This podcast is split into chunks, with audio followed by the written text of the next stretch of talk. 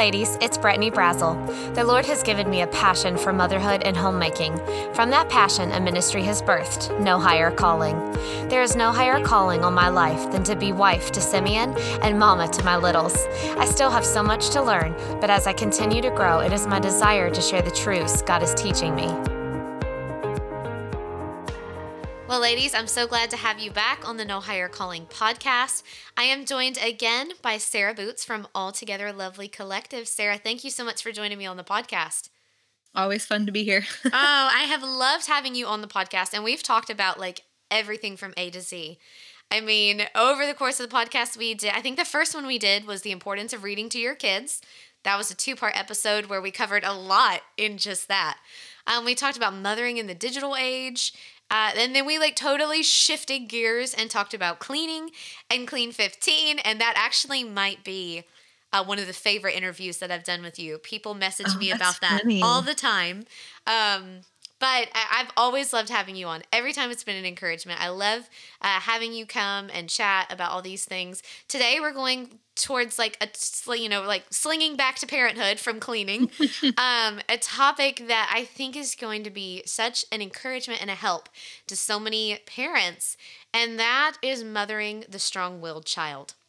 You know, we all have our family makeups, family dynamics, our kids. Everybody has a different personality. That's been a really surprising thing to me as a mom. You know, I assumed I had my personality and my husband's personality, and my kids would be some combo of us, but they're not. They're their own unique person, and each child is their own unique child. So it's been really fun, challenging, all the descriptive words of working through some of those different personalities. But sometimes in parenting in and of itself is just a process. But there are some personalities that are just easier to deal with, and some that are a little more difficult to deal with, and strong-willed children can definitely present a unique challenge. So I'm going to turn it over to you and let you give us some wisdom and insight on this topic, because I'm just the sponge here. I'm here to soak it all up. Well, I want to start off by saying that I obviously am still in the process. So, you know, I'm very much in like, this is what the Lord is teaching me, not, hey, we're doing everything right. But I know beforehand we talked about how much difficult children are very much out there. Everybody can see the problems, and it can be very frustrating and annoying. It can be very embarrassing. But in general, it seems like I have several friends with strong-willed children, and just talking with everybody, we can all agree most of them are very selfish, they're very stubborn, they're very mean, and they can be annoying, and they can be frustrating, and basically any other disagreeable word. And now I want to be really careful saying that, because I'm not saying there's nothing good, but I am saying that typically people with children who are very, very strong-willed can be like, yes, oh my word, I know, I get that. Their character flaws are so, so glaring. And I think I wrote a blog post about this, and in the blog post, I basically said their character flaws are like someone wearing neon clothes. It's like, you can't miss them. And we love our children, obviously, but sometimes they're very, very hard to like. If we're just being honest, sometimes they can be hard to like. And one thing my husband pointed out, I was telling my husband one time how frustrated I was that, you know, people had such a hard time with our daughter. And he was like, you know what, if you have a hard time liking her, imagine what everybody else feels like, and they're not even their mother, you know? So it can be hard. They're viewed like that by everybody else too, because everybody else doesn't really know them as well as we know them. And, and they feel like, man, that child they're so naughty and they're so frustrating. But the thing that we have to grasp is that the strong-willed child their personality, really, that makes them so strong-willed, that can actually turn out to be a blessing in the long run. And I can attest to that because my strong-willed child got that strong will from somewhere. Not saying any names, but the strong will can't. What we want to do is we want to take that stubbornness towards, all the naughtiness, and we want to turn that toward something that can really be a blessing both in their lives and in our lives. Yeah. And I think we had mentioned this a little bit earlier before the podcast, but sometimes it can feel like you're so alone. Mm-hmm. And I know I have many friends with strong-willed children, but they're not here. They don't live by me. And sometimes I'm like, nobody understands. And I don't have anybody to talk to. It's a very isolating thing, I think. Yes, it can be very isolating. But it's very important to remember that you are not alone. Mm-hmm. And we have friends.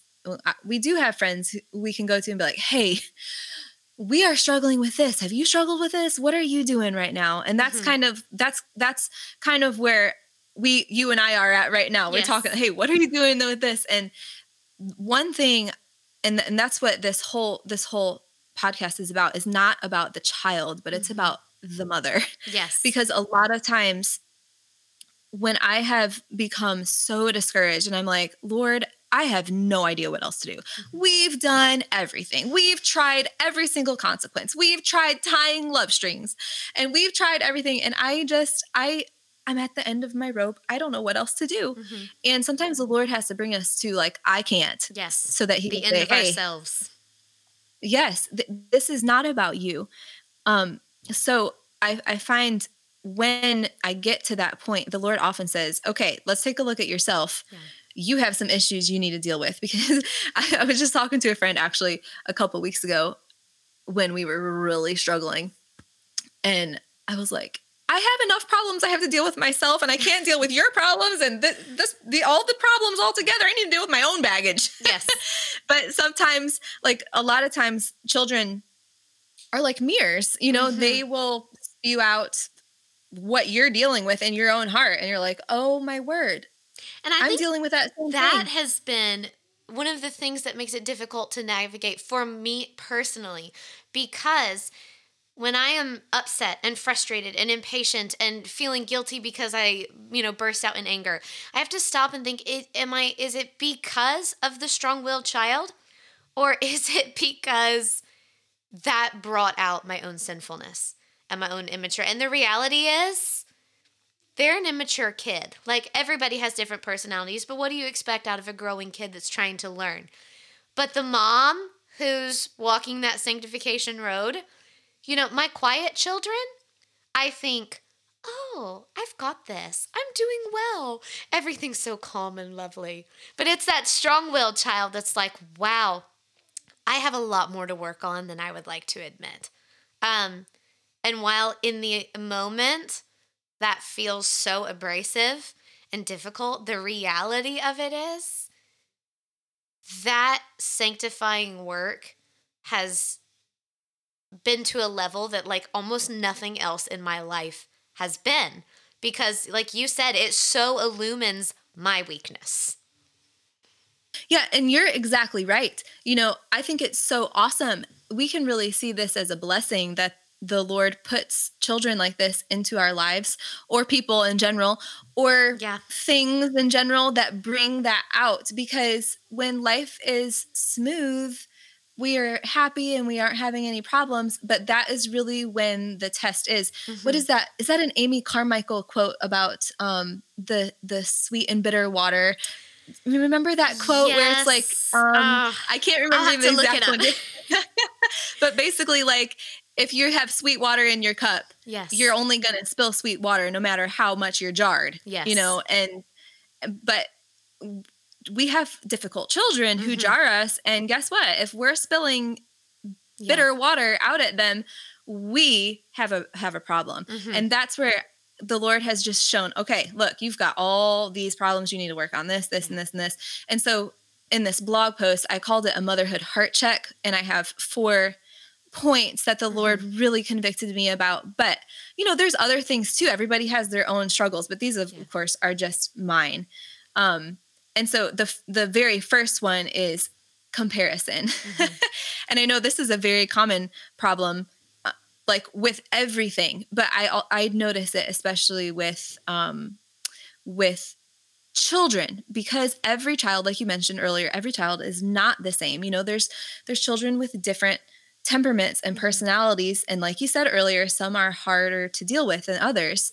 But as a mother of one that's very, very, very hard-headed and strong-willed, I can easily start to look around and see like other kids, you know, in our church or wherever, and be like, oh, I wish my kid acted like that. You know, what am I doing wrong? I wish they would be sweet and I wish they would say yes, ma'am all the time. And but I'm comparing, and that's wrong. The Bible tells us in 2 Corinthians 10, you know, the verse, if you compare yourselves among yourselves, you are not wise. That is not exercising wisdom when we start comparing.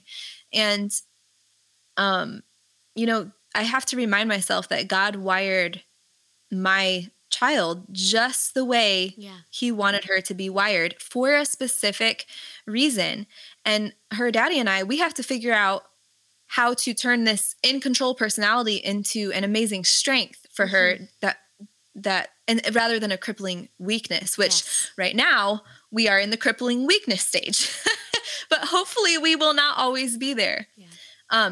And a really, really good picture. I've heard people talk about like children being like a garden that you're tending or whatever. But I like to think, when we're talking about personalities, to think of a child as like a flower, and say that we're going to go plant our seed, and we can water and we can weed it and we can prune it and nurture it so that the flower that we planted, it buds and blooms and it grows to its full potential. But what happens if the flower comes up and it's a purple flower, and we really, really want pink? Pink's our favorite color, but this flower came up purple.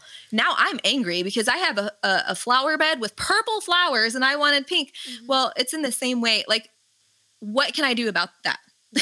I mean, I suppose I could spray paint it, but I like it's naturally purple, and I'm not going to change that.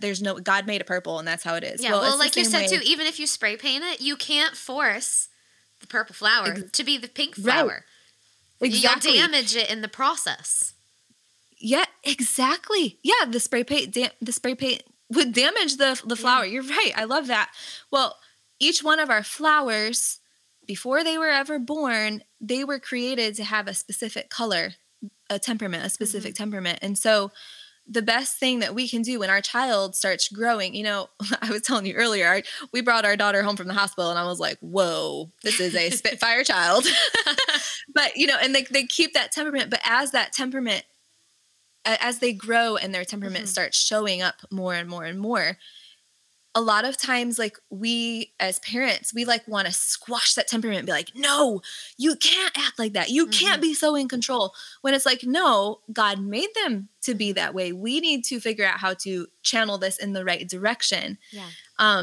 So my point was, with comparison, is stop looking at all the pink flowers. Stop looking at the other color flowers. You got a purple flower, or whatever, pick your color that you don't like. You got... You know, if you have a strong-willed child, that's the color they are.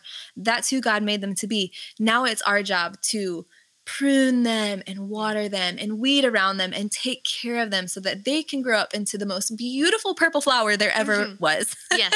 I think sometimes too, with being strong-willed, I have to mentally separate.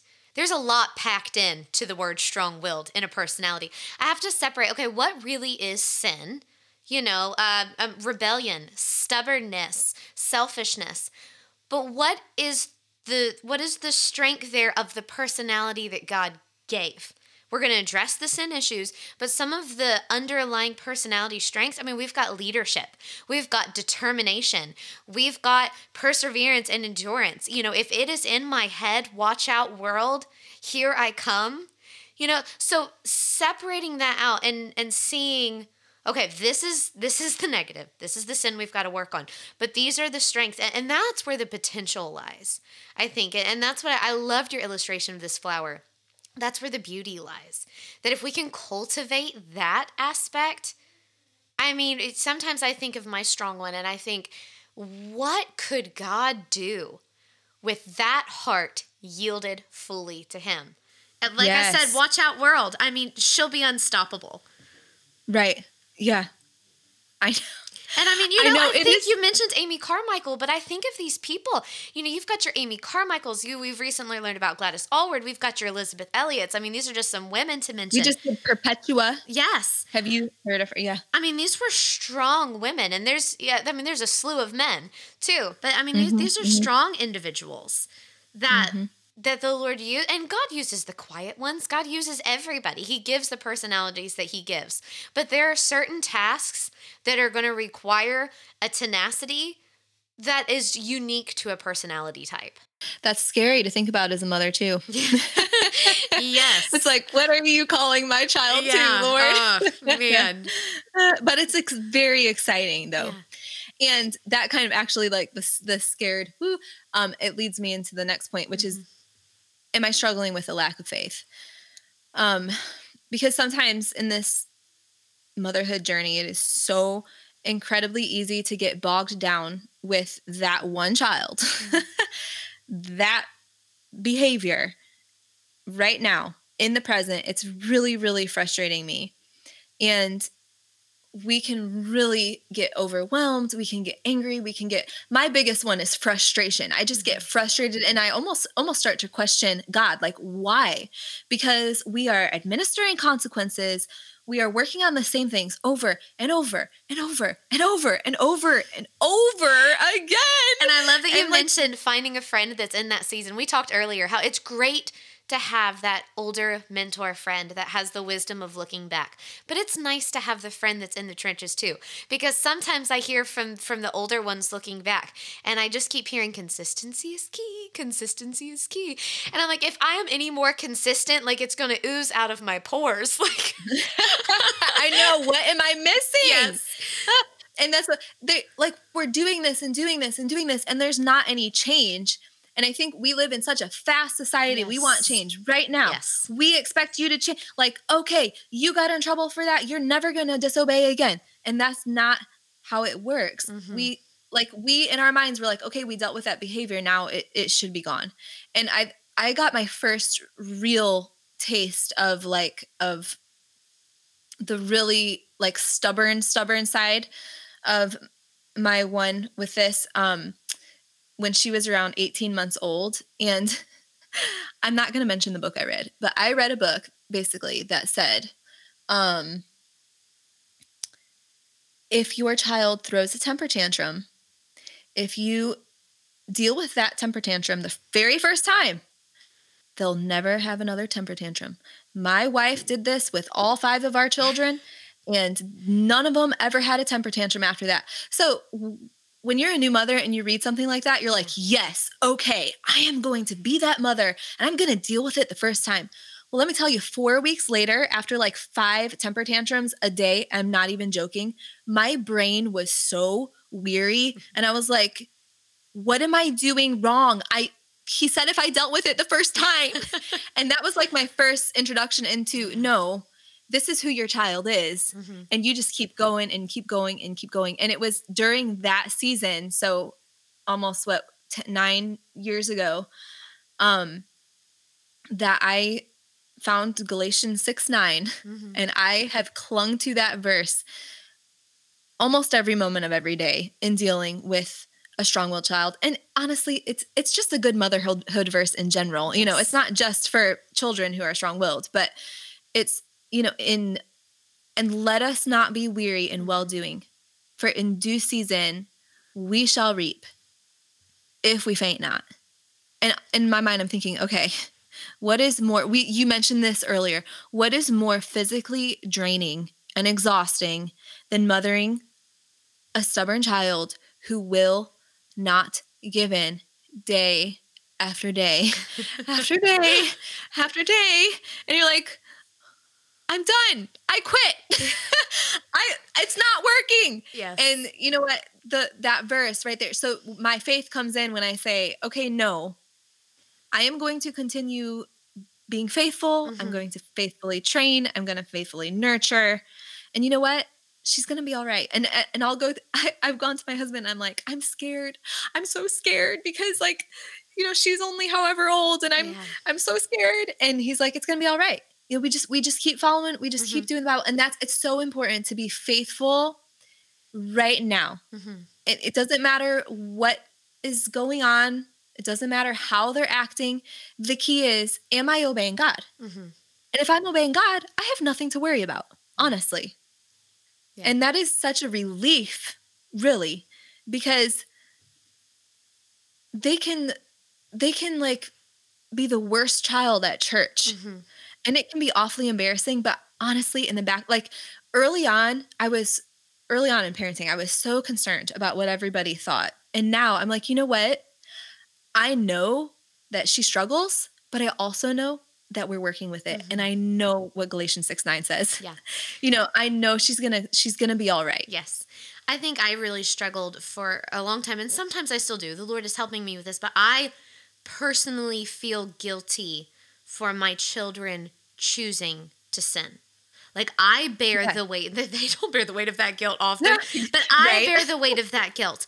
But my husband, and just through reading scripture and some things, I had to realize that they are their own people. Now, I have a responsibility as their mom to train, to instruct in righteousness, to give them the Bible.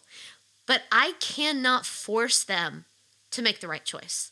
I can't force them to obey. Now, I'm a control freak, so I would like to think that I have that ability of control, but I don't, which means I've had to realize that, yes, I need to use my words. I need to do the parenting things that I can. But I also realized that I was lacking in the prayer department. I needed to be depending on the work that only the Holy Spirit can accomplish, because no matter how hard I try, I will never be the Holy Spirit in their life. And that mm-hmm. has really helped me. It's hard to let go, but it's also helped me realize the only thing that's going to accomplish I can get them to obey outwardly. You know, we can give consequences, we can remove rewards, we can make life miserable and get the compliance. But if I'm going to get the heart, That isn't something that I'm in control over. That has to be the Holy Spirit. And so in my own parenting, in my own life, that has really helped me doing the things that I'm supposed to do as a mom, but also realizing there's a level where I've got to let go and I've got to be on my knees praying and trusting the Lord. And you mentioned this earlier about when we were talking about these great women of the faith and, you know, where could God take them? It also made me think my prayers don't end when they turn 18 and we have hit adulthood or what, you know, whatever that age that is. This is till I die. I will be interceding on behalf of my kids. Yeah. That's a whole nother podcast episode. I'm known for my rabbit trails. So But one thing about parenting taking so much faith. It really, really is. And yes, prayer comes in and just that trust that, hey, God's going to, he started this work and he's going to complete this work. But I think it's so awesome. I was just reading in my devotions this morning, James 1:2-4, where he talks about the trying of your faith worketh patience. And you can be perfect and entire, wanting nothing. Patience brings that. And a lot of times we think of that, you know, as far as the trials and temptations or whatever, we think of that like our circumstances or, you know, like I don't know, a car accident or someone died or whatever. But, you know, as much as we love our kids, sometimes they can bring trials and difficulties into our lives. And just like that word we've been using the word sanctifying. Mm-hmm. Motherhood truly is so sanctifying. And when we are in like difficult straits with a certain child, we can actually view that as a blessing because the Lord is taking this child and he is, like you said earlier, he's pointing out issues in my life and he's sanctifying me and he's purifying me and he's cleansing me and he's drawing me closer to him because I have to deal with this child. Mm-hmm. Well, you know, so I've learned so much more it had a deeper glimpse of God as our Father. I mean, you were talking about this temper tantrum here. And I remember the moment that I had like a light bulb moment of, okay, I like to think that I'm spiritually mature, that, you know, I don't deal with these little petty things that kids struggle with. You know, I don't fall on the ground and throw temper tantrums. Now, maybe that's just because it's not socially acceptable for adults to do that. But the reality is, how many times do I throw temper tantrums before God? And how does He respond to me in that parent-child relationship? He is long-suffering. He is consistent. He is faithful. He is gentle. He is kind. Again and again, no matter how many times I fall on the ground kicking and screaming. So that has endeared Him to me in such a deeper level. But it also has challenged me looking at my parent-child relationship in the children that He's given me. How much do I look like my Heavenly Father? Or how much am I parenting in my own sinful frustration? Right, right. Yeah, I mean, you think about just Jesus dealing with His disciples. Mm-hmm. And I always laugh about Peter because I'm like, child, you are Peter. Everything comes out of your mouth. You act without thinking. And it's just so funny. But you see how Christ was harsh. Get thee behind me, Satan. He dealt with him harshly. And sometimes I feel like I need to tell my child that, hey, get thee behind me, Satan. But he was so, like you said, long-suffering and patient. And then look at the flip side. Yeah. Look what happened when Peter's heart was like the Lord's, you know, all the disciples. Yeah. After Christ died on the cross, and after He rose again, the disciples were like, this is real. And every single one of them gave their lives because of that. Well, we were talking before the podcast about, I love Sally Clarkson and how she talks about believing forward into the lives of your kids, seeing the potential that is there. And I heard an evangelist one time preaching about the disciples and how when Jesus called Peter the rock, you know, that was before Peter was strong Peter. That's when he was dealing with all of his issues. James and John, he calls them the sons of thunder. Yet they're so cowardly, they had to send their mother to have this debate with Christ on, you know, which one gets to sit on the right side of the hand of God. You know, but Jesus was believing forward into who He knew these men would become as they continued to follow Him. And I loved that in application to motherhood. I have to believe for it, and I think you're going to touch on that at the end here. The mom has to believe in what the potential of her child is, because if you don't, who will? I mean, you've got to have that hope of the future of what Christ can do. Yeah, I want to come back to my third point, but since we're talking about potential, let's just go right there, because that was one of the questions that I had to ask myself: am I failing to see the potential in my child? Mm-hmm. And, you know, this is just straight up practical. I don't really have any Bible verses that says, hey, I mean, you pointed some out right there, some really good ones. But it, like, just practically speaking, I have to think, you know what? God gave this child to me because He wanted me to raise him or her. You know, He could have put this unique personality into a different family, but He chose me.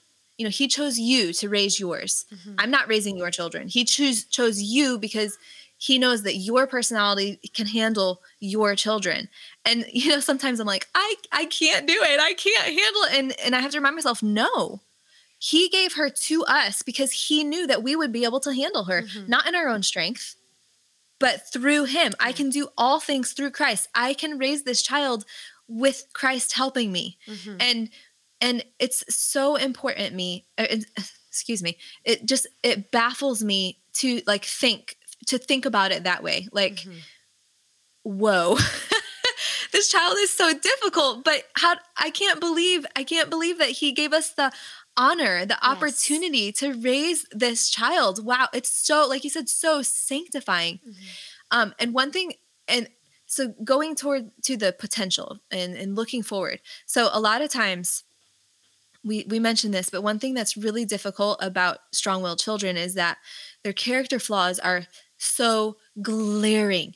And it is, I shouldn't say it always, but it sometimes is very, very hard to find any like sweetness in there, especially when you're going through those, you know, valleys where it's like every single day, it's like every single thing that comes out of your mouth is an argument or is defiant or is disrespectful. And it's like weeks on end. And you're like, I can't see any good. There's no good.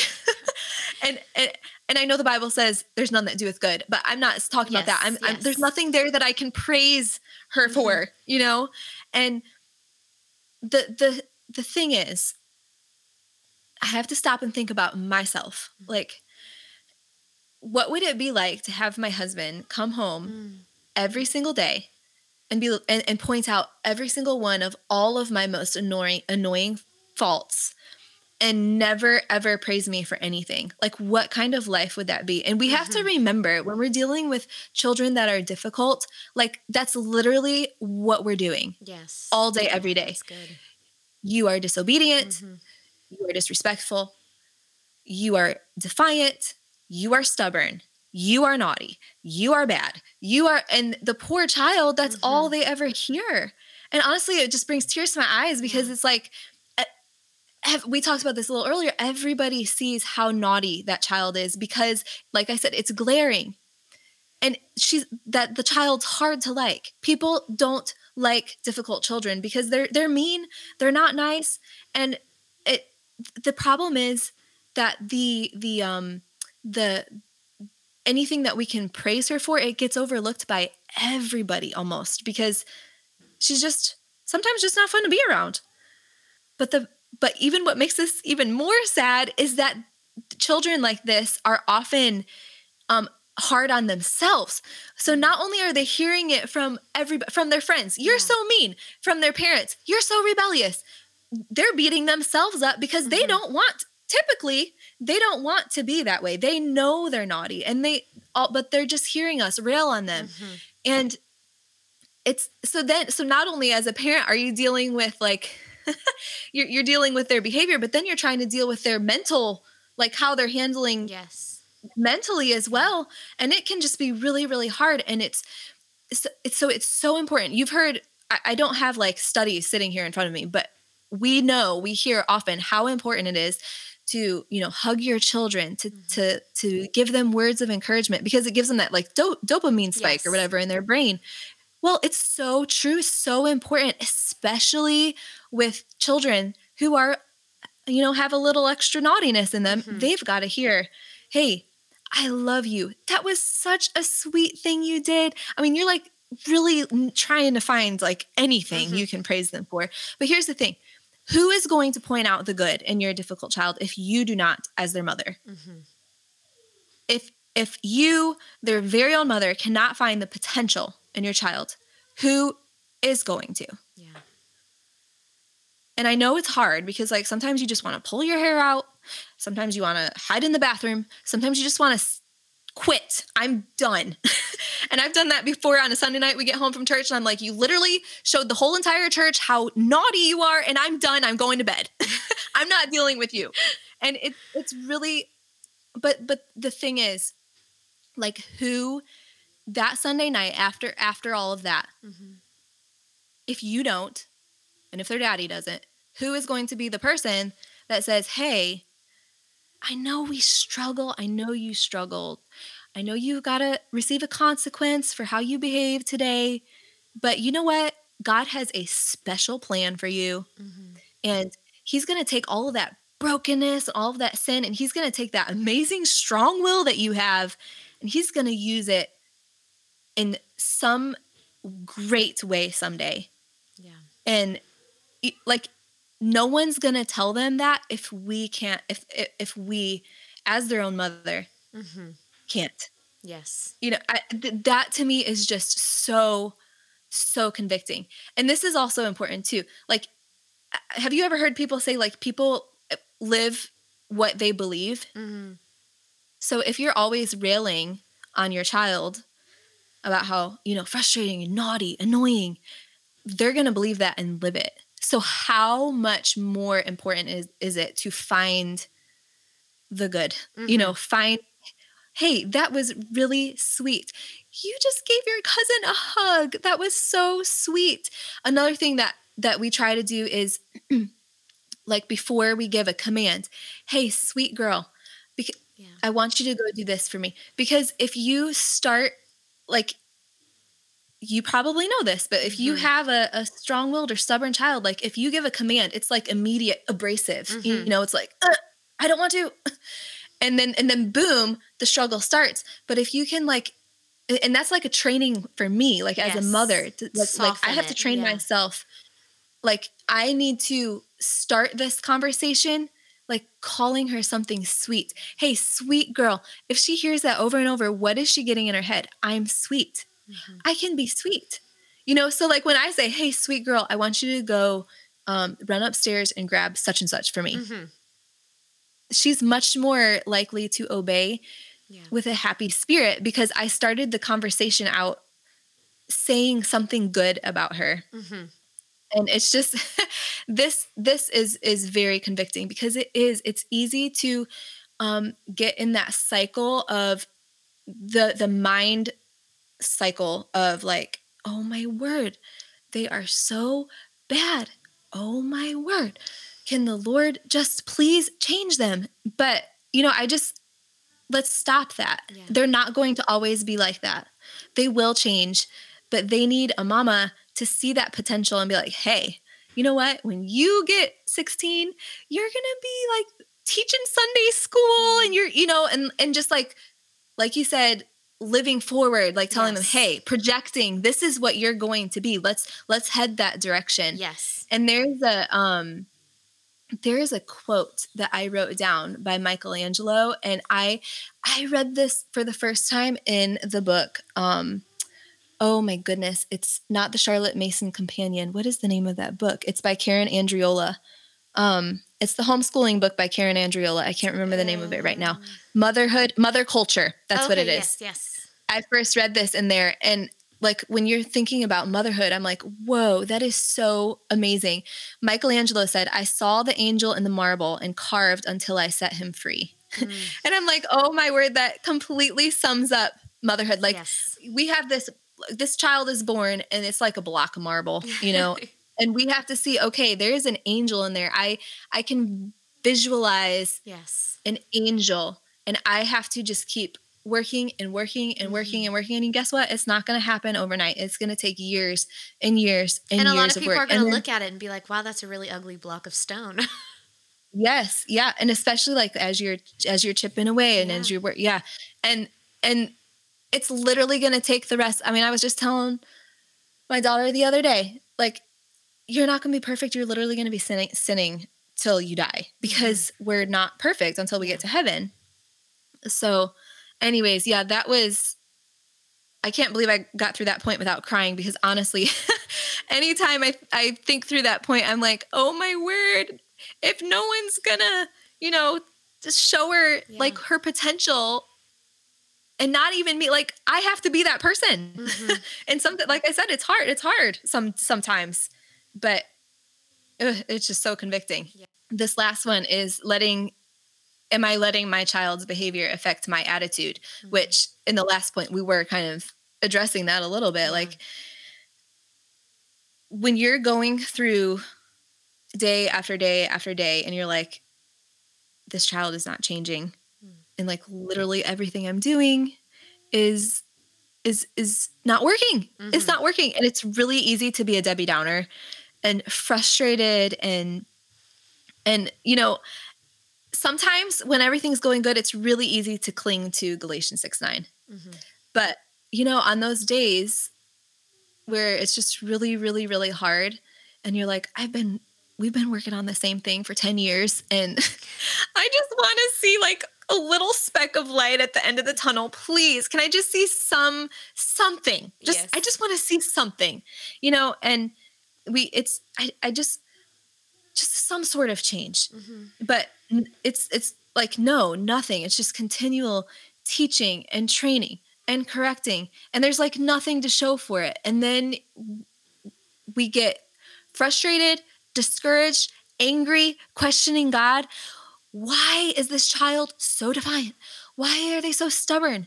Like she literally uses up all of my physical, mental, and emotional strength. Like I have nothing left. And then the husband comes home and he's like, "Hi, wife." And you're like, "No, I'm done. I'm going to bed. Yes. You can have the kids." No. But I know. And that is something you try to be a good wife and you try to take care of everything, before husband comes home. And sometimes it's just like, I need you to be here and help me because I can't do it anymore. But I don't know if you've ever experienced this, but I've had issues with holding a grudge on a particular child. And it's kind of funny when you like actually say that out loud, because it's like really a grudge towards a, 9-year-old or a 6-year-old or a 2-year-old. But it's like one child can literally rock your whole entire happy family life boat. Mm-hmm. And they can cause so much shame and frustration and tension. And when I start feeling like that, when I start feeling anger or like the tension or the frustration, I know this is when I need to actually start looking at my own heart. Mm-hmm. And start asking some questions. Where am I wrong? What needs to change? How is my relationship with the Lord? Am I walking in the Spirit? Mm-hmm. And honestly, if I can be completely honest, I am not walking in the Spirit, because guess what? We know that the fruit of the Spirit is joy and peace. Mm-hmm. And if I do not have joy and peace while I'm dealing with this difficult child, then I am not walking in the Spirit. Mm-hmm. And so like immediately that's like big red flags. I need to get my relationship with the Lord in check. Yeah. And I like to think about the illustration of Peter on the water. If my eyes are on the child, I am going to be frustrated and angry because I'm looking at the child. My eyes are focused on the child, and it really is selfish. It becomes about me and the child. Mm-hmm. Yes. But when my eyes are focused on Jesus, like Peter, his eyes were focused on Jesus, and he was walking on that water. He was going strong, and it didn't matter what was going on around him. He was fine. And like, if my eyes are focused on Jesus, if I am walking in the Spirit, if I am in his word, if I am praying, then, it doesn't matter what that child is doing. Mm-hmm. I'm following Jesus. Yeah. You can act any way you want. And I'm following Jesus, which means you are getting disciplined. You are getting consequences for your actions. But I have peace and joy because I know that Jesus is my Lord and he's in control. Yeah. And so just that, to me, that's huge. And I'm actually really glad that like we're kind of ending on this note, because that is the most important thing. Yes. Well, I'm so glad you mentioned that. I mean, you said that sometimes it feels like you against the child, and you mentioned a grudge. I think sometimes in my parenting, when I have that strong-willed child reacting, I feel like it's a personal attack, mm-hmm. and when it's consistent day in and day out, I mean, there's even been times where it's like, do you love me? Like, yeah. I don't even feel like I'm being treated like a person sometimes, Yeah. And I think sometimes just, mom can be the one that is taken for granted, or you just don't see all the things that mom does. And it can feel that way. It can feel like a personal attack. But I know that something that helped me is realizing, we've been memorizing Ephesians 6 about, the armor of God and all of that, but realizing that we wrestle not against flesh and blood. And like you said, it's not me against this child. The things that this child is struggling with is because of sin, because of Satan. And and I have to remember that and that spiritual warfare that comes into play there. And I think having that perspective has helped me in the just being resolved that I'm going to obey Christ no matter what, has helped me in that speaking forward and believing forward and seeing the potential in them, because I'm realizing it's not them that I'm against. We together are trying to battle this spiritual warfare and see the victory in that. Yeah, it's so important. And I'm glad you pointed that out, because In fact, I just exactly what you said. I literally just wrote that. I was working on a blog post about parenting and the power of the Spirit. Mm.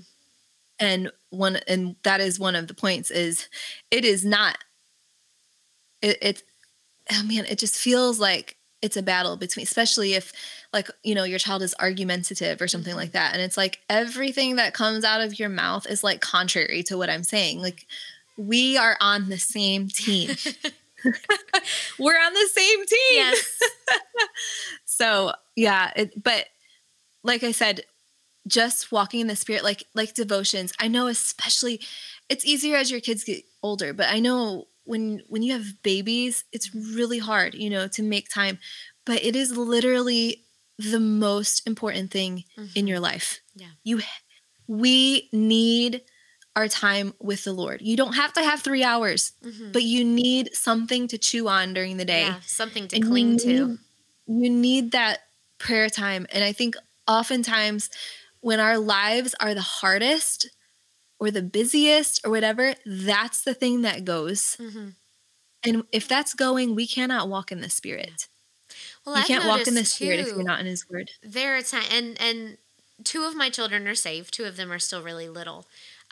But sometimes when all of a sudden out of the blue, these crazy attitudes and disobedience and rebellion is coming up and I'm like, where did this come from? We were doing great.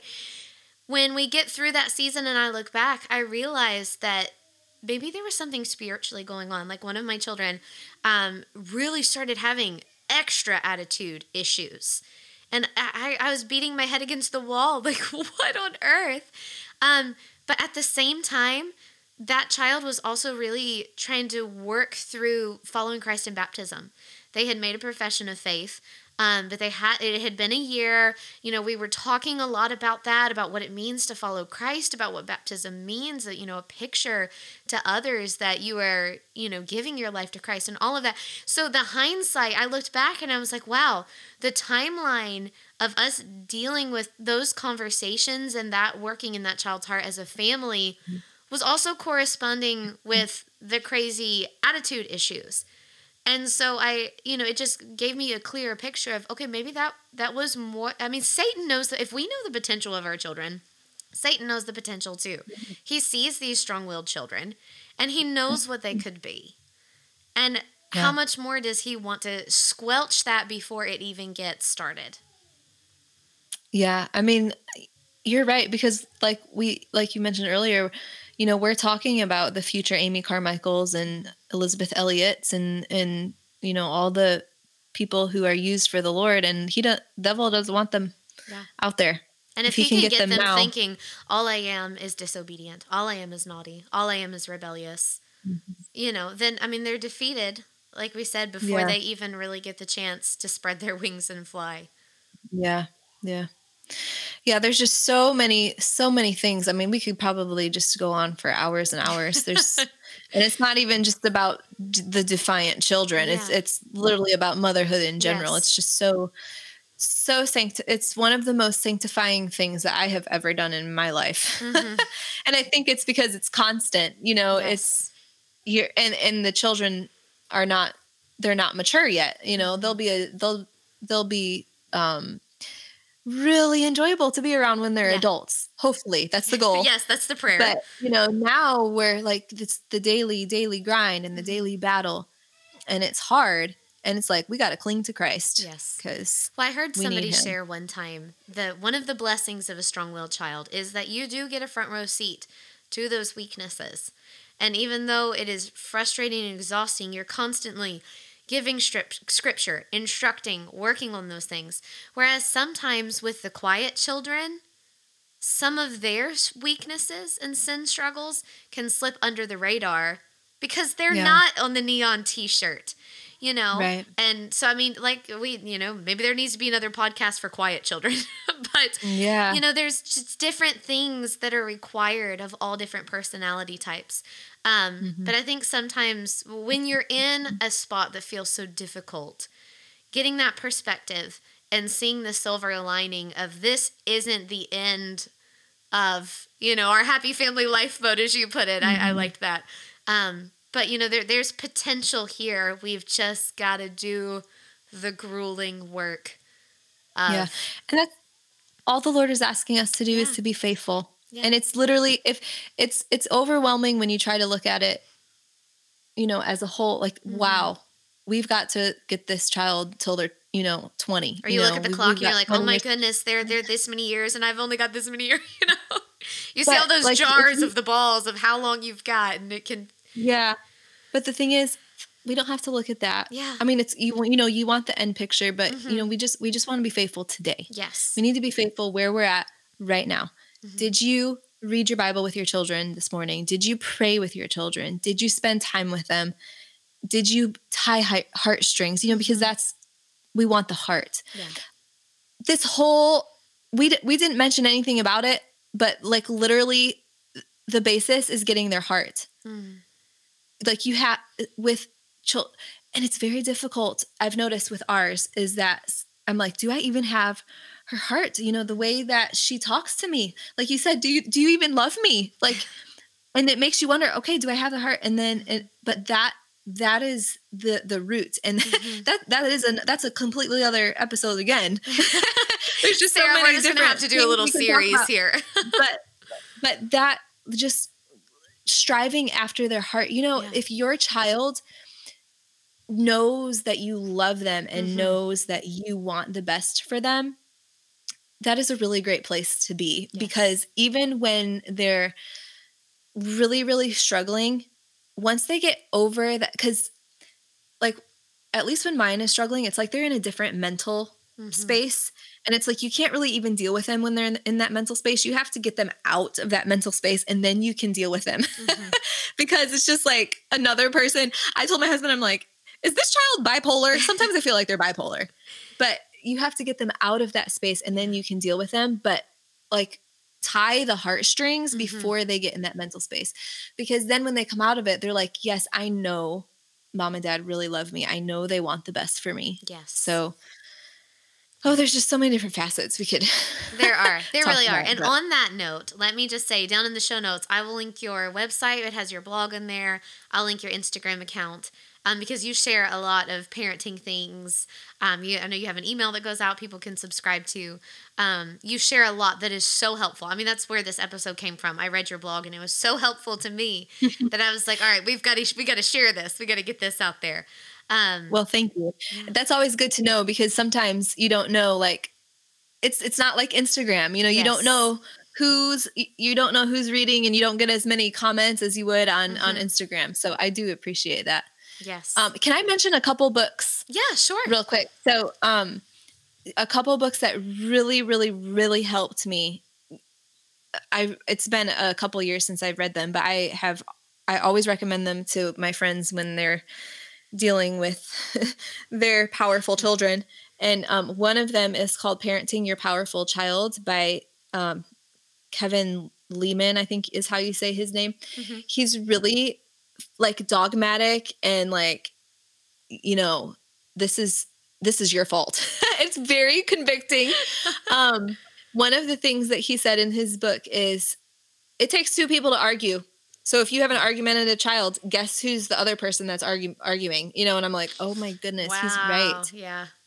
Just really, really good nuggets in there. Very convicting. It's not like, I think he's like a Focus on the Family guy. So I think he's a Christian, but I don't feel like the book was very practical. It wasn't like, like straight from the Bible or anything. It was just like, hey, a lot of it was, what do you call those? Like consequences, like dealing with consequences, like, if you trudge through the house with dirty shoes, I'm not cleaning that up. You clean that up. You don't do that to my clean floor, just dealing with consequences like that, just like natural consequences. Yes. That's what I was looking for.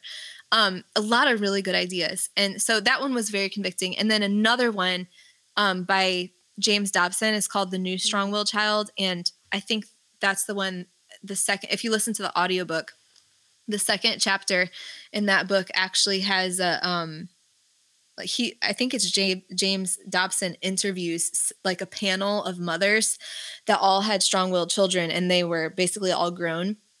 And I just bawled through that chapter because it feels like, oh my word, these people went through the same exact thing. They get it. And their kids are, you know, grown up and it seems like they're doing good. Like, I don't know who they are, but it just, it was just really, really, I felt like he just really like comes alongside of you kind of more, not so dogmatic as the first book, but just still really, really helpful. So those are two books that I really, really enjoyed, and they really did help me. Yes. So, and I will link this specific blog post and those books, and the links to those are down at the bottom, so people can easily reference that. Well, Sarah, thank you so much for being willing to come on and address a difficult topic and a personal topic. I mean, we talked a lot about our own personal weakness, but I think in motherhood, I mean, like you said, it can be really helpful and encouraging to hear I'm not alone. Other people are dealing with the same thing. But the Holy Spirit will and can help us to do this. No problem. I always loved coming to chat with you. It's so fun. Well, it sounds like I'm going to have you back on the podcast soon. We have a lot more to chat about. Thanks so much, Sarah. I hope that the No Higher Calling podcast has been a blessing to you. If so, please subscribe, share with your friends, and engage with me on Instagram at @nohighercalling_.